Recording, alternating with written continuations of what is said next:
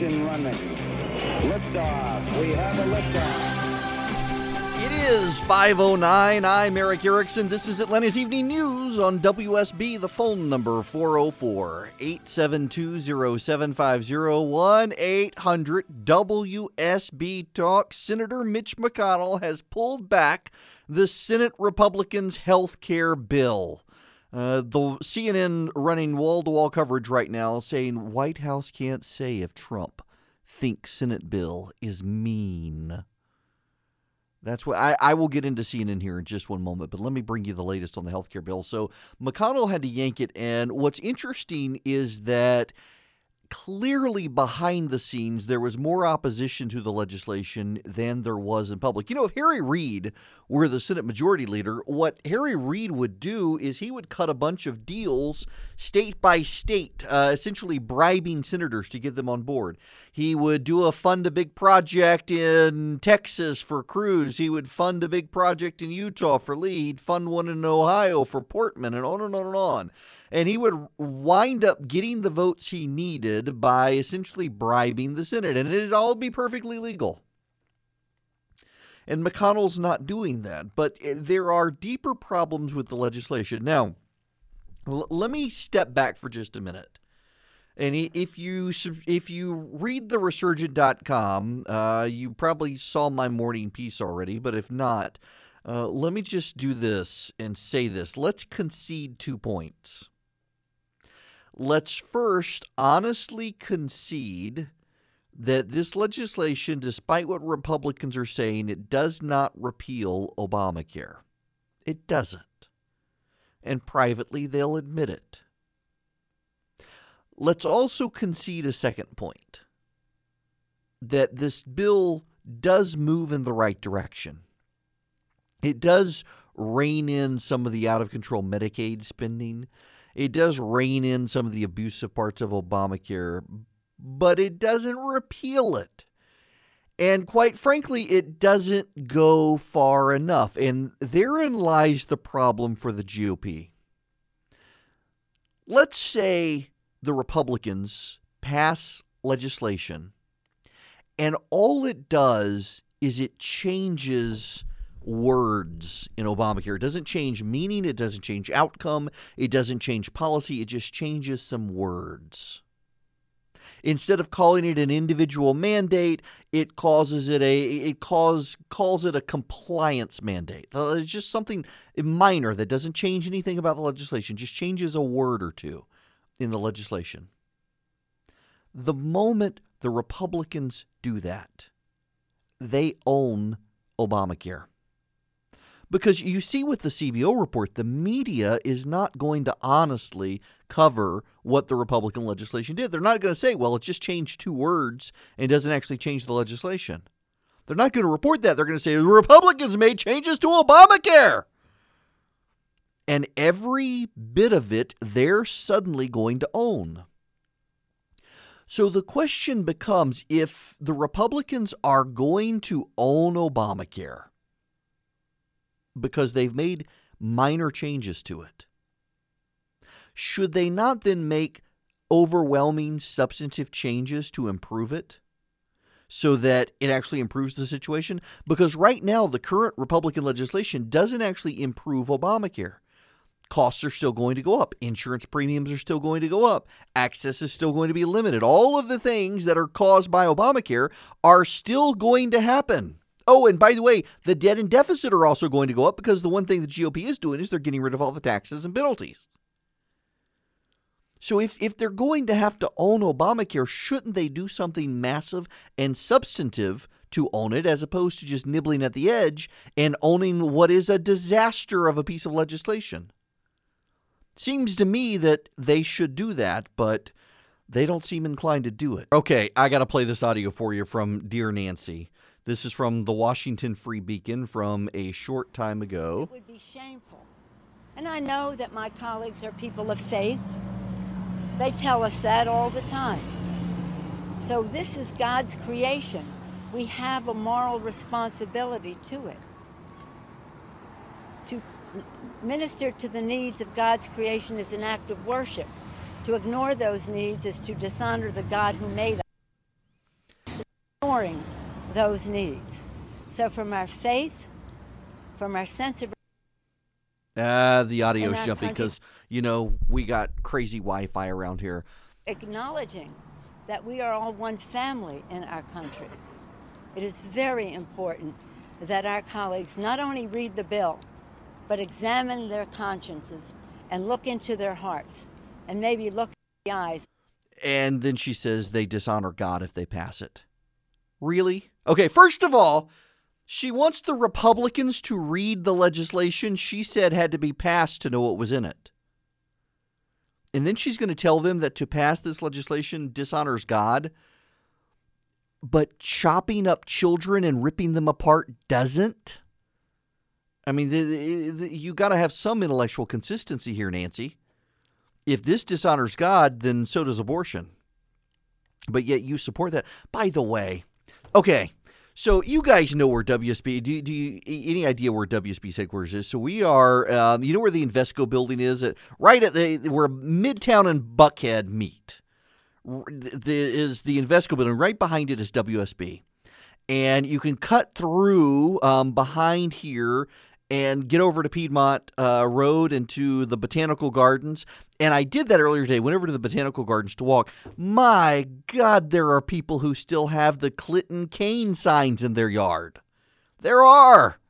There are. I saw three houses that had the Clinton Kaine signs in their yard. And you got a bunch of well to do liberals over here and they got a bunch of Atlanta mayoral signs in the yard. And I would note that all these well to do liberals who believe in diversity, they're all supporting the white guys for mayor of Atlanta. Oh, but on top of that, one person on, was it Beverly or whatever? What is that place? Is that Beverly out there? Yes, Beverly. Yes, yes, yes. Right, right over. It has a I stand with Planned Parenthood sign in their yard. And the first thought I had was, well, you can because they haven't ripped your legs off like they would a kid. My goodness gracious, the li- liberal, I mean, this is virtue signaling by yard sign. We support good white rich liberals to run the city of Atlanta. We didn't vote for Donald Trump. We voted for Hillary Clinton. And and you know the, the craziest thing is in all three yards, the signs look new. They don't look dingy. They don't look faded. They look like they must have had a stack of them and they keep circling them every month. So we didn't vote for him. I stand with Planned Parenthood. But, well, why don't you give them money so I don't have to have my money confiscated by government to give to them? You got Nancy Pelosi out there telling us that it dishonors God to vote for a health care bill that funds an organization that murders children. Crazy. But the Republicans aren't going to pass it. They, they were never going to pass this legislation, by the way. You do need to know that. This was all a bunch of kabuki theater. It was just a, an elaborate dance. It's like a mating ritual for the Senate Republicans and their voters. They were never actually going to go through with it, though. They just need to look like they're going to go through with it. They really want to get onto other stuff. They really want to get on to taxes. They really want to get onto infrastructure. They really want to get onto anything other than Obamacare because many of the same Republicans who voted in 2015 to repeal Obamacare are now saying, no, no, no, we can't repeal Obamacare. We need more Medicaid, not less Medicaid. It was all for show then. It's all for show now. Some of these people are up for reelection now and they don't want to get rid of it. Listen, we might as well come to accept the fact that Obamacare is the law of the land and it's going to stay the law of the land and it's going to stay the law of the land because Republicans lied to you.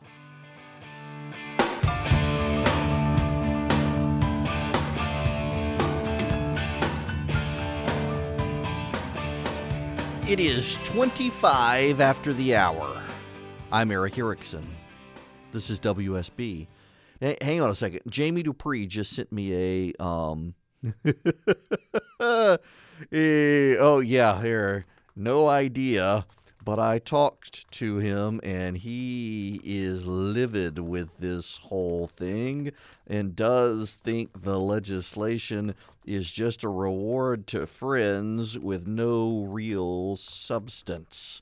Uh, that's me replying to Jamie Dupree about a certain senator who thinks that this whole legislation, this healthcare legislation, he's livid about it. And thinks it's just the Republican senators trying to reward their friends, but it's no real substance. Mike Lee has come out with a press statement this afternoon. Says the very first line is this entire piece of legislation is just giving away federal dollars to the affluent while still overly subsidizing people who are capable of buying their own health care insurance. Yes, it is. Mike Lee is fit to be tied. Mitch McConnell, by the way, is livid because the White House has allowed a super PAC to go forward attacking Republican members of the Senate. Now, let's be fair and clear here. The senator who's getting attacked is Dean Heller, the liberal Republican from Nevada. You know, and I know, that if it was Ted Cruz or Mike Lee or Rand Paul getting attacked, Mitch McConnell would be a okay with that. He would have no problem. But because it's a liberal, squishy Republican up for election next year, Mitch McConnell is horrified, horrified, appalled even that they're running attack ads against him. I mean, Lee is unhappy with the legislation. Uh, Ron Johnson is unhappy with the legislation. In fact, I hear that Ron Johnson, the senator from uh, Wisconsin, actually called the Senate Republican leaders liars behind closed doors because they're out there saying that this is a repeal of Obamacare. That's what he campaigned on. That remember, he just won re-election in a race everybody counted him out. On every single list up until the day before the election, Ron Johnson was listed as the Republican who was going to lose his Senate seat. And he won. And he won by making an aggressive push to repeal Obamacare and he is livid they're not actually going to do that. You should be too. I mean, how much money have you guys given Republicans since 2010? How many rallies have you gone to? How many doors have you knocked on? How many times have you turned out to vote for them? And first they said we need the House, we'll repeal Obamacare. Then they said if we need the House and the Senate, we'll repeal Obamacare. Then they said we need the House, we need the Senate, and we need the White House to repeal Obamacare. And now they're simply saying we we just can't do it. I'm sorry. Give us two thirds of the Senate and, and we can do it. Just keep making excuses. You know who else keeps making excuses? The media. Let's get into CNN when we come back.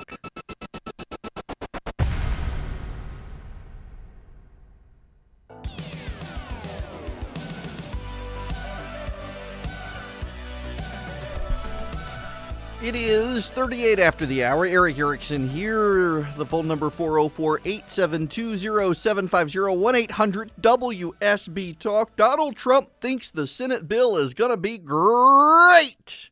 He's trotting out Tony the Tiger to sell it to people. Um, problem is, he's got people like Ted Cruz and Rob Portman and Ron Johnson and Rand Paul and Mike Lee and, and Susan Collins and Lisa Murkowski and Marco Rubio and you name it and they're not happy. And he can only lose two.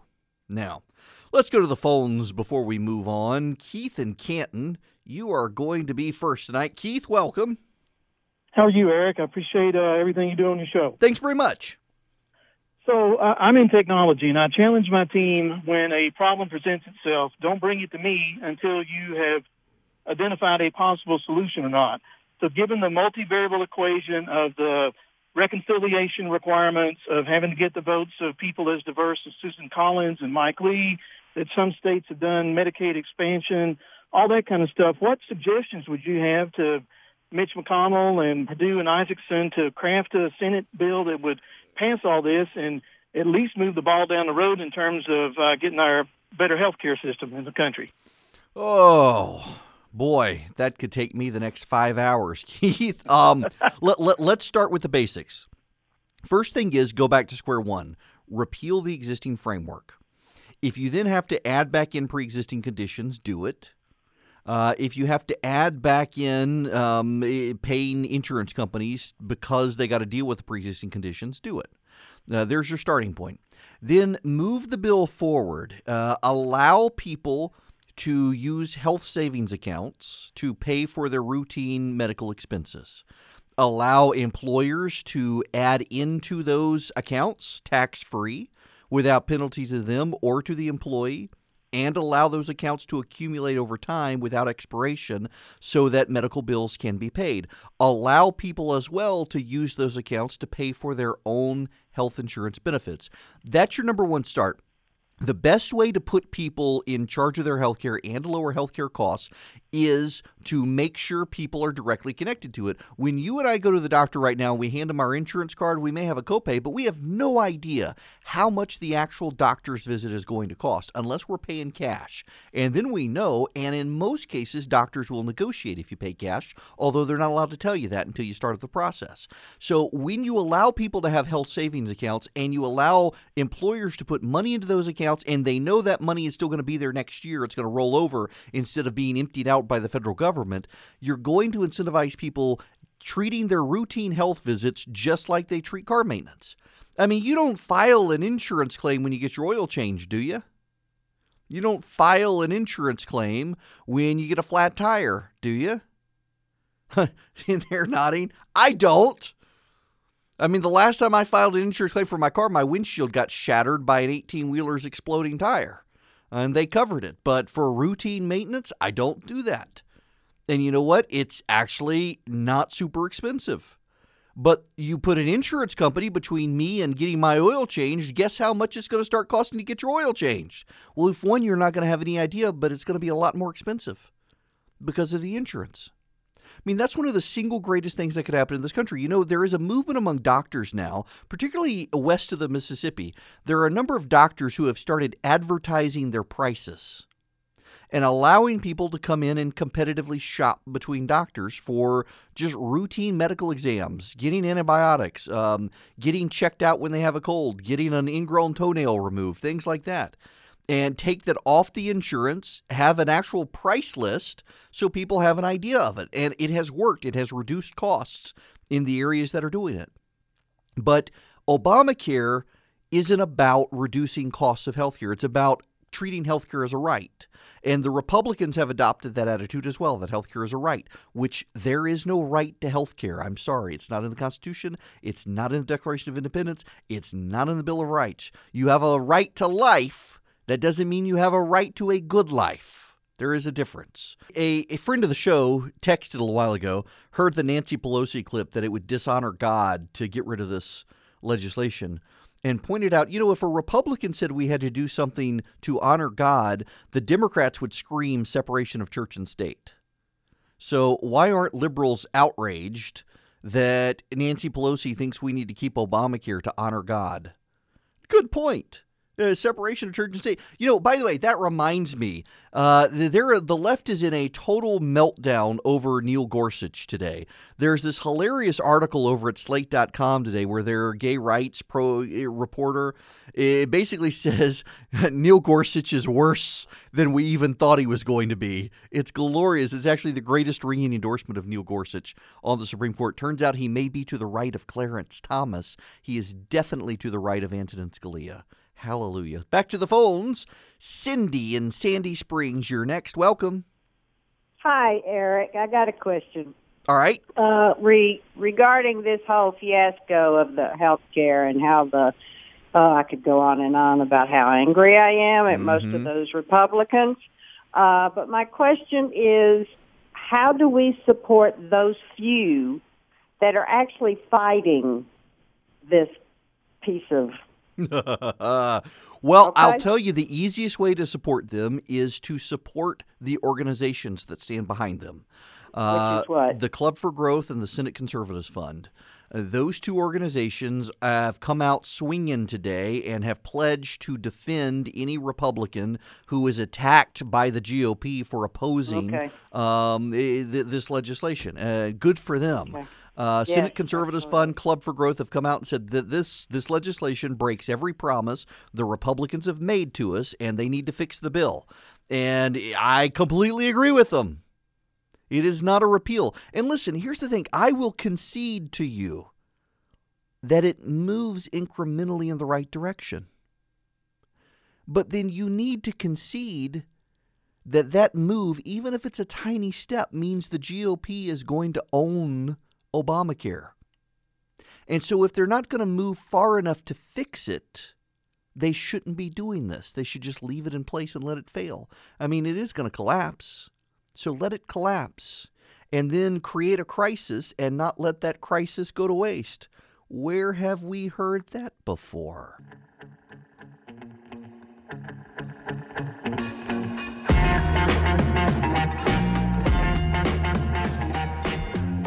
Five fifty-four. Erick Erickson here, News 95.5, AM 750, WSB. Back to the phones we go. Joe in Holly Springs, welcome. Hey, thanks, Erick. Enjoy Sure. listening to you today. Thank you. Hey, uh, real quickly, under reconciliation, only certain things can be done to Obamacare. What are those things in 25 words or less? And why not take some baby steps rather than, oh, sit back and, you know, shoot for the moon? 25 words or less. Okay, so uh, Okay, so I'll give the reconciliation 30. process. Okay, the reconciliation process. They can do anything that lowers the deficit in terms of spending and budget. So all of the budgetary fiscal impacts of Obamacare can be repealed so long as they do not increase the debt or deficit and Ah. that's how they they're trying to carve this out. Uh, they cannot do a repeal of all of the regulations in Obamacare through this legislation uh, because those regulations have no impact on the debt and deficit. Every bit of it has to have an impact on debt and deficit, so they have to package it in that way. They could do a mass repeal of Obamacare and essentially say, I repeal it. The problem is because of the way Obamacare includes taxes and fines and whatnot, the odds are that would show that it would actually increase the deficit by a couple pennies, and that would fall outside reconciliation. Okay. Yeah, Okay. that's the I- problem. I'm just frustrated. I wish I understand where some of these other senators are coming from. Uh, and maybe, like you said, maybe the best thing is just let it implode. Well, and you know, Joe, they got another problem here. I don't think people understand is you only get one bite at the reconciliation reconciliation apple a year. So if they do this Oh. with this, uh, they're done for the year with reconciliation. They can't do anything else to Obamacare through reconciliation. Okay. Yeah. Now, does that does that apply to taxes? I mean, and reconciliation?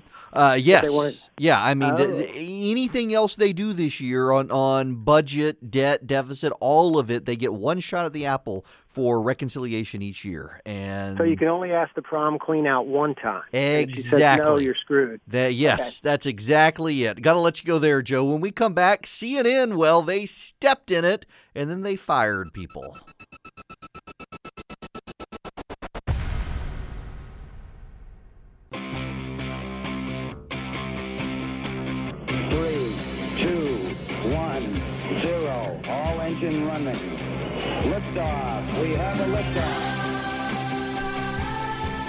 9 after the hour. I'm Erick Erickson. This is WSB. Oh, there's Chuck Schumer bloviating on CNN right now about the health care bill that he knows doesn't really do much. By the way, this is the guy who lied on TV about whether the president was under investigation or not. How can you believe anything he says? Plus, he's a Democrat and his mouth's moving, so you know he's lying. Um, we got to get into the CNN stuff. CNN has let go three reporters. They're calling it a they resigned. Uh, they they weren't given a choice but to resign. So last Friday, CNN ran a story that uh, sources, one source, had told them that the Senate was looking into uh, Anthony Scaramucci, who was the president's uh, campaign chairman, that he and Jared Kushner had ties to a Russian investment group that may possibly have contributed money to influence the election. The story was not true. CNN typically, when a story is not true, updates the story, strikes through the text, and puts something up at the top that says they've retracted it. This story, they deleted it altogether. And they put up a piece that apologized for it. It did not meet their editorial standards. And they apologized to Mr. Scaramucci. Notice they did not apologize to Jared Kushner, just to Mr. Scaramucci. Which Scaramucci, that just sounds like a like something that you would have in The Godfather, doesn't it? That sounds like a name you would have in The Godfather. Nonetheless, I digress. So the three individuals who were involved, I mentioned this yesterday, they have resigned from CNN. They were forced to resign. Jeff Zucker didn't give them a choice. They were forced to resign. Now, today, um, James O'Keefe in his Project Veritas came out with an undercover video of a CNN producer saying that CNN is covering all the Russia stuff for ratings. And that a lot of what they're doing right now is just BS and it's just a ratings grab and there's nothing there there it doesn't appear but they're running the stories anyway because Zucker is interested in ratings and all that stuff about journalistic ethics you learn in J school is just nonsense when when ratings are up for grabs. Guy's telling the truth. Uh, may lose his job as a result, being caught undercover, uh, running his mouth. He is not actually a political producer at CNN. He's a healthcare producer, uninvolved in anything. Project Veritas says it has another video coming tomorrow. Now, that all sets the scene for what I want to tell you. You know, CNN, although they've moved most of their executive management and whatnot to New York, it, it is a it is the hometown team here in Atlanta. I worked for CNN for three years. CNN has a liberal bias. CNN has always had a liberal bias, and one of the reasons CNN hired me was because they recognized they had a liberal bias, and they told me specifically, uh, Jon Klein, when he was the president of CNN, that they wanted someone who could actually connect to people who lived in Atlanta, Georgia. And they didn't have anyone, nor was there that person in the Beltway for them. And I was there for three years. And frankly, had we been able to put into uh, my contract a provision that I would not be blown out of the water or punished for something I had said on radio or, written at my website, then I would still be there, even though they were offering less money than Fox. I really liked being at CNN. It was a challenge, knowing that uh, there was an institutional bias against my viewpoint, being able to still get it across uh, I appreciated that. I appreciated the challenge and I appreciated the people. I have a lot of friends who work at CNN and I have a great deal of respect for the network. But CNN has decided that it is going for ratings to be part of the resistance to President Trump. There are really good reporters and anchors at CNN who play it straight. Jake Tapper is one of them. Gloria Borger is a dear. Gloria Borger is like a big sister. John Keane got me hired at CNN. Uh, I, I think the world of these people. Anderson Cooper is one of the nicest people you will ever meet on the planet. Uh, I very much think the world of these people, and I, I feel bad for them that they are in a situation where they are at a network where they are clearly aggressively um, pushing back at the White House. And in large part, I think the producer is right. It's for ratings. It's because they know. I mean, look at Stephen Colbert versus Jimmy Fallon. Uh, Stephen Colbert is his show gets more viewers on a nightly basis. Now, Jimmy Fallon actually wins the demo, and that's important. The demo are basically the the 20 to, to 50 something year olds who all the advertisers love, and Fallon wins that. But Colbert gets a much bigger audience because he's so aggressively partisan right now, and the left cannot abide uh, by having nonpartisan humor. Everything's got to be political to the left. And Colbert is willing to feed into that sense of grievance and outrage, and so the liberals are turning to him because liberals like to stay in a, a constant state of pissed offedness, and he gives it to them. Fallon wants them to laugh. Well, at, at CNN, they are just uh, pouring fuel on the fire with this Russia stuff, and they have been because it generates ratings. And it doesn't matter what they report as long as it's like uh, Don Lemon, uh, God bless him, in that Mal- missing Malaysian airliner. I mean, who on TV was discussing whether or not a black hole could have sucked up a Malaysian jetliner and they went wall to wall coverage and they saw an uptick in their ratings because of it. At some point, I think people were just tuning in to see the train wreck. But people are turning in to see the train wreck now of the Trump administration or what they portray as a train wreck of the Trump administration. They're going wall to wall on the Russia stuff. And it has now blown up in their face on several occasions. They had the story that James Comey was going to uh, contradict the president about an investigation into the president. He did not. It was an embarrassment to a number of very good reporters, some of whom are friends of mine. Sources lied to them. Now, three reporters, one of whom won a Pulitzer Prize, have lost their jobs because they ran with a single sourced story about the president's campaign in Russia. And this is the important part it comported to their worldview. They didn't have to question it because it told them what they already believed. And that is CNN's problem. There are not a lot of people there at the editorial level who are right of center. There are even fewer people there who support the president. So when someone comes peddling stories about Russia and the president, they're more likely than not going to believe the story. And they're not going to have to do serious editorial digging and investigative work to see if it's true or not because they already believe it is so. And that's getting them into trouble. It has opened an avenue for the President of the United States to attack CNN as fake news, and many of his tribal loyalists absolutely believe it, whether it's true or not. Having been at Fox and having been at CNN, I think the world of both of them. I think they both do really good news. I think it's very funny when CNN attacks Fox because part of it is jealousy. I think it's also very funny that Fox is attacking CNN over this because for years CNN held their nose at Fox and said this isn't real news. And Fox now can point at CNN and say, look at all the stuff they've screwed up. I mean, CNN has egg on their face. It is an unforced error on their part and hopefully they'll clean it up. They are a good news organization, and there are a lot of good, hardworking people at CNN.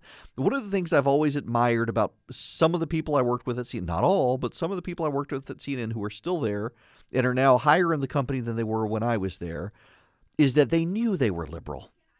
And they worked very hard to find the alternative opinion. They worked very hard to find out what people like me thought so that they could try to convey those uh, fairly. I can't tell you the number of evangelicals who tell me all the time they love going on CNN, even on a show like Anderson Cooper, where they know he and they don't see eye to eye on worldview, but he's willing to give them a fair shot. Unfortunately, there are a lot of reporters at CNN right now and people at the editorial level who don't want to give the president a fair shot because they're convinced that he's guilty. They're convinced he's under investigation. And you know what? He's not under investigation. But Bernie Sanders is. Where's that story?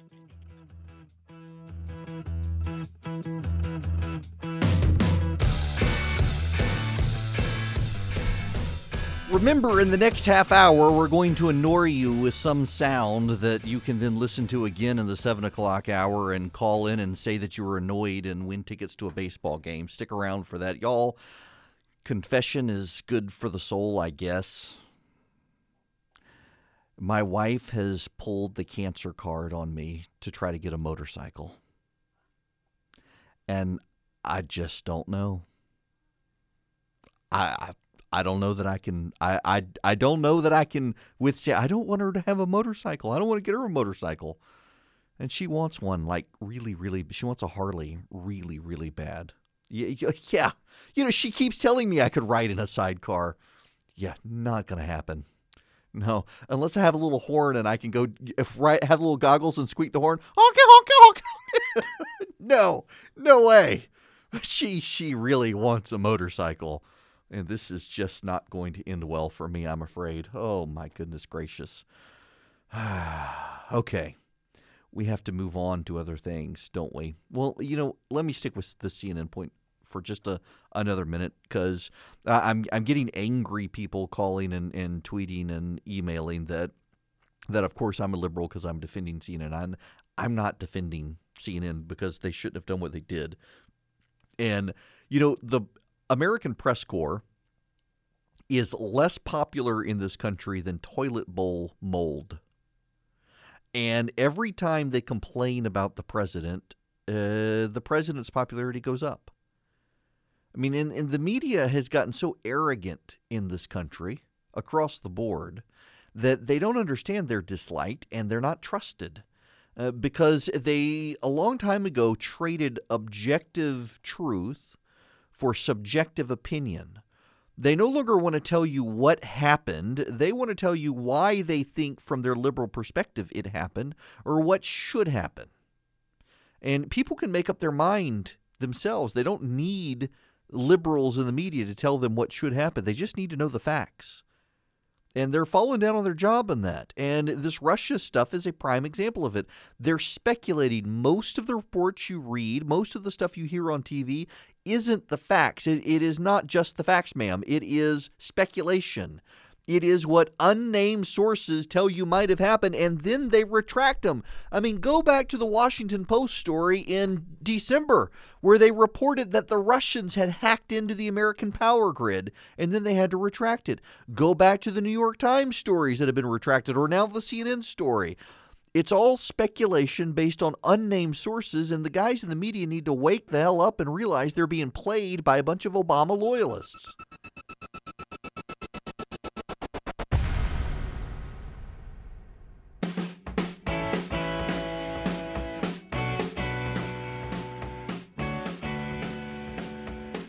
It is 38 after the hour.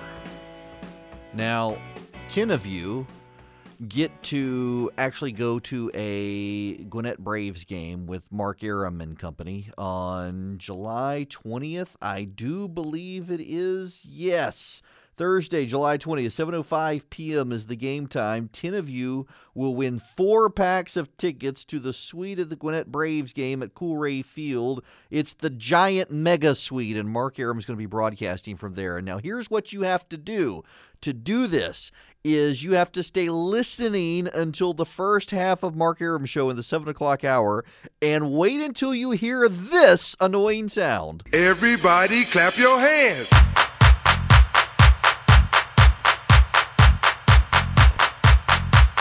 My God. Who comes up with these things? Okay. Wow. Hang on a second. I don't see a short bus in the parking lot, um, but geez. So, yes, when you hear that annoying sound, um, you will know that well, we we we hire special needs folks, and they do things around the office for us, including pick out annoying sounders. That in the seven o'clock hour, from seven to seven thirty, you can call in when you hear that annoying sound and win tickets. The phone number you will call is 404 741 0750. No, don't call now. No, hang up. No, call after Mark Arum comes and you can hear that sound again. We're not going to play it again this hour. Claudia and Snellville, save me from them. Welcome. Thank you, Erick. I wanted to tell you, first of all, I love your show. So Thank you. I, I hope this annoying sound doesn't ruin it for you. no, but I will say that um, I, I think I'll be turning it off after I finish with your show. so, just kidding. Just kidding. Um, no, I just wanted to say I heard you talking about Nancy Pelosi and uh, her bringing God into the whole uh, Republican health care bill, and I thought, where was she where God was concerned when abortion was, um, uh, you know, talked about and debated about whether we should uh, end funding with Planned Parenthood and so forth if she's so pro God, I don't understand why abortion's okay with her. Yeah, is that not the? I'm glad you say that because it is the most galling thing to me to hear Democrats trot out God, and then of course you know they they trot out the old line about well Republicans only care about kids until they're born, um, which is yeah. a whole lot of garbage. Um, I just exactly. it's infuriating to me that they do this, but we got to remember that among the secular left, of which Nancy Pelosi is a part, they believe in a God, and God's name is Uncle Sam, and God has priests, and those priests are called Planned Parenthood, and it is an exactly. entire religion for them. This whole secular atheist abortion stuff. There's no such thing as an atheist. They all believe in some God, just not the right one. Absolutely. Well, well listen. Thank you for letting me voice that. Uh, Absolutely. Tonight, thank you for doing it. Thank All you right. for calling. Claudia, thank you very much. Stick around for the annoying sound after 7 o'clock if you dare. Yeah, you folks, listen. I, I mean, I, let me get back on my soapbox here. Uh, there is no such thing as an atheist. And I know there are people listening right now who are yelling at the radio saying, I'm an atheist. Well, you have a God too. You there is something that you put first in your life. It is your idol. It is the thing you value most, and that is your God. You worship it in some way. With the left, I mean, abortion is their sacrament of their secular religion.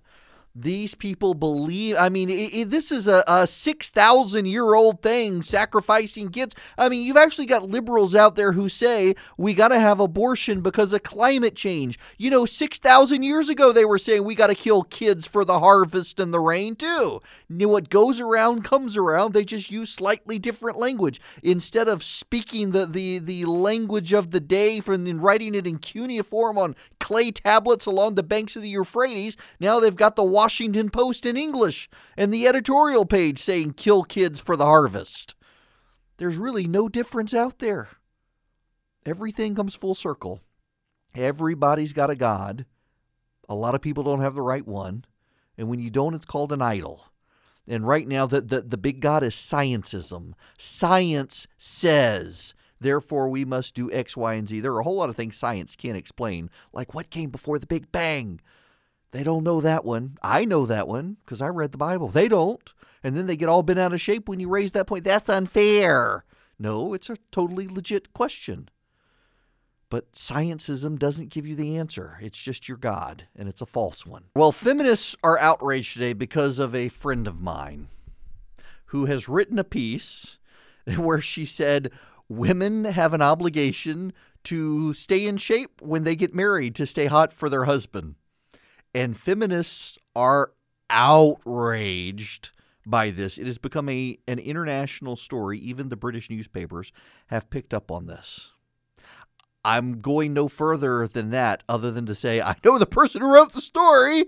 She's a wonderful person, recently married, and I I've got friends who disagree. I will not wade into this territory other than to say feminists are yet again outraged by so. Is there anything feminists aren't outraged about?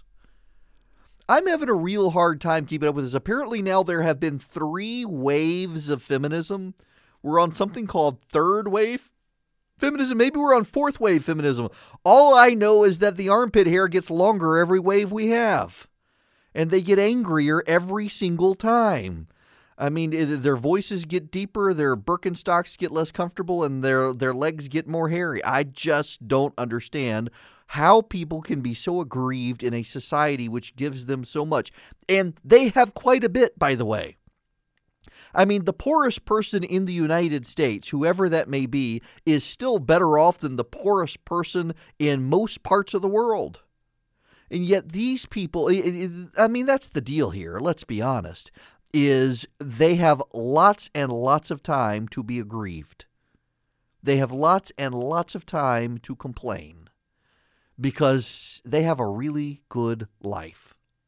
And part of that good life has allowed them to spend a lot of time developing a religion around the idea of killing kids, which is horrifying, but there you have it. That's what they do. I just, I don't understand it. You know, I tell my daughter all the time, she can grow up and be whatever she wants. And I believe she can, other than a boy. And the left, well, they believe she could be a boy if she wanted to. No, she can't. That's anti science. Nonetheless, you see where I'm going with this. I mean, all of us should believe that boys and girls can do whatever they want to do. But then don't scream at the world and deepen your voice and refuse to shave your armpits, dear, if you don't get your way, because that's just gross and feminism just makes you angry, apparently.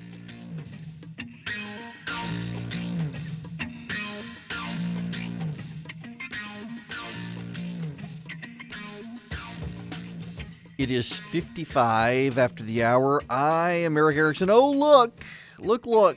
On CNN tonight, they're interviewing John Podesta, the Russian connection inside the attack on democracy. It really is all about the ratings. You would think after they've been bitten in the butt twice in the last two weeks by this story, they might slow down. I actually emailed one of the heads over there and said, you know, if you guys just slowed the train down, you might not be running into so many problems. But they're all in on this stuff. You know, Podesta had his email hacked, uh, supposedly by the Russians. Is it not curious that the DNC refused to allow the FBI to help him? The DNC wouldn't hand over their hard drives. Why could that be? What crimes were the DNC afraid the FBI might discover? Hmm. I don't know. But it just seems that uh, they are doing this for ratings. I think that producer is right. And I feel bad for the guy. He may lose his job, reprimanded, suspended, something. Uh, but he told the truth. It's about ratings. They are focused on this Russia story because they think. But you know what else it does, this Russia story? It continues to provide Democrats a grievance by which they don't have to accept the fact that their 2016 candidate was terrible and their 2018 crop of candidates is turning out not to be so great. They're just a bunch of sore losers with a grievance, and they don't have any way to help the American people with any policy.